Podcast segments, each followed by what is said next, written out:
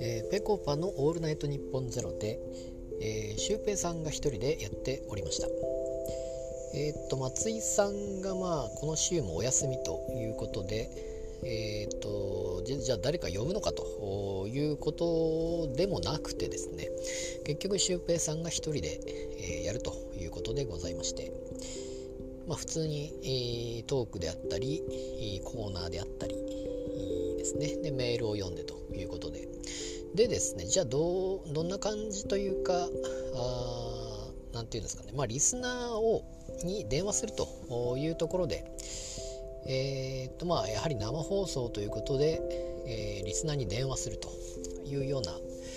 ことがやっぱり生放送の、まあ、良さというか、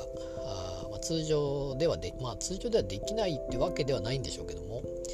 まあ、そのリアルタイム感っていうのはやっぱりリスナーとの電話かなと思っております、まあ、ファックスでもいいんですけれども、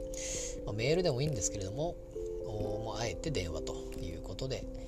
えー、まあ、なかなかそんなにリスナーと電話することっていうのはあんまりないと思うので、えー、そういう中で最近はぺこぱはそういう絡みをしてるのかなと前も言ってましたし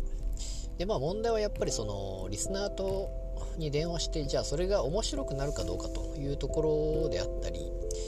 えーとまあ、それをいかに面白くするかというところであったり、まあ、難しいとは思うんですけれども、まあ、普通のラジオの普通歌みたいな感じとはやっぱり「オールナイトニッポン」は違いますから、う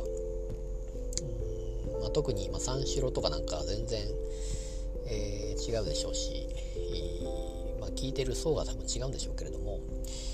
なのでまあリスナーも多分だいぶハードルが上がるのかどうかわからないですけども。例えば前あったのはそのじゃあ今目の前に何が見えますかみたいなので。あれでいかに面白くするかっていうのは難しいじゃあ難しいですけども。やっぱりまあそれが一番手っ取り早いのかなと。思いますけれども。そういう中でも前言ってたのはその冷蔵庫の中に何があるっていう中で、えー、調味料を選ぶっていうのは確かに、そうなのかと、まあ何まあ、何もなかったらそうなるんでしょうけれども、まあ、普通は食材なのかなとは思うんですが、えー、いかにまあリスナーと絡んでいくのかなというところでぺこぱはその辺は頑張ってるなと思って。